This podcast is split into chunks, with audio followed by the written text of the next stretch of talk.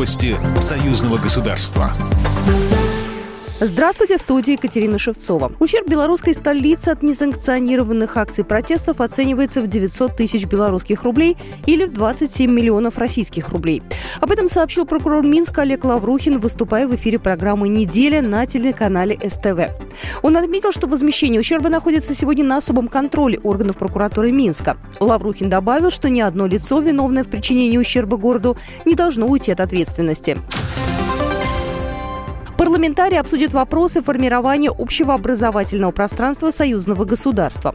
Заседание комиссии парламентского собрания по социальной и молодежной политике, науке, культуре и гуманитарным вопросам пройдет в формате видеоконференции. Участники заседания обсудят приоритеты совместной деятельности двух стран, направленные на укрепление института семьи, здоровья граждан, стимулирование рождаемости и увеличение продолжительности жизни.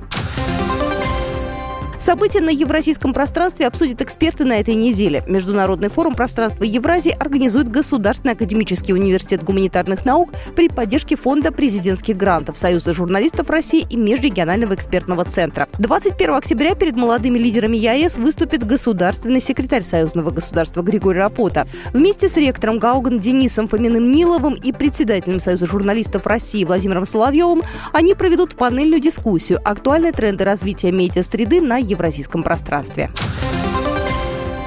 Амкадор представил свою технику на выставке в Москве. В столице с 19 по 22 октября проходит 18-я международная выставка «Машина, оборудование и технологии для лесозаготовительной, деревообрабатывающей мебельной промышленности». Лес Древмаш-2020. В качестве выставочного экспоната представлен фарвардер Амкадор 226201 производства О Амкадор Онега.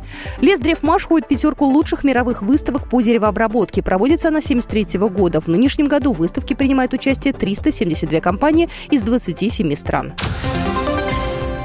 20 карьерных самосвалов поставил БелАЗ на полуостров Таймыр. ОАО «БелАЗ», управляющая компания холдинга «БелАЗ Холдинг», возобновила поставки карьерной техники за полярному филиалу ПАО ГМК «Норильский никель», сообщили в пресс-службе белорусского предприятия. Вся партия карьерных самосвалов «БелАЗ» изготовлена по техническому заданию и спецификациям, сформированным инженерами заполярного филиала на основе опыта длительной эксплуатации подобного оборудования в реальных условиях горного производства.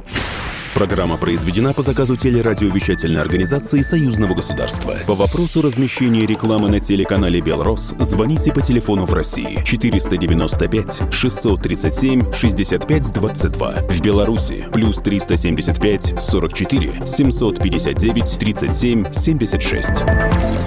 Новости Союзного государства.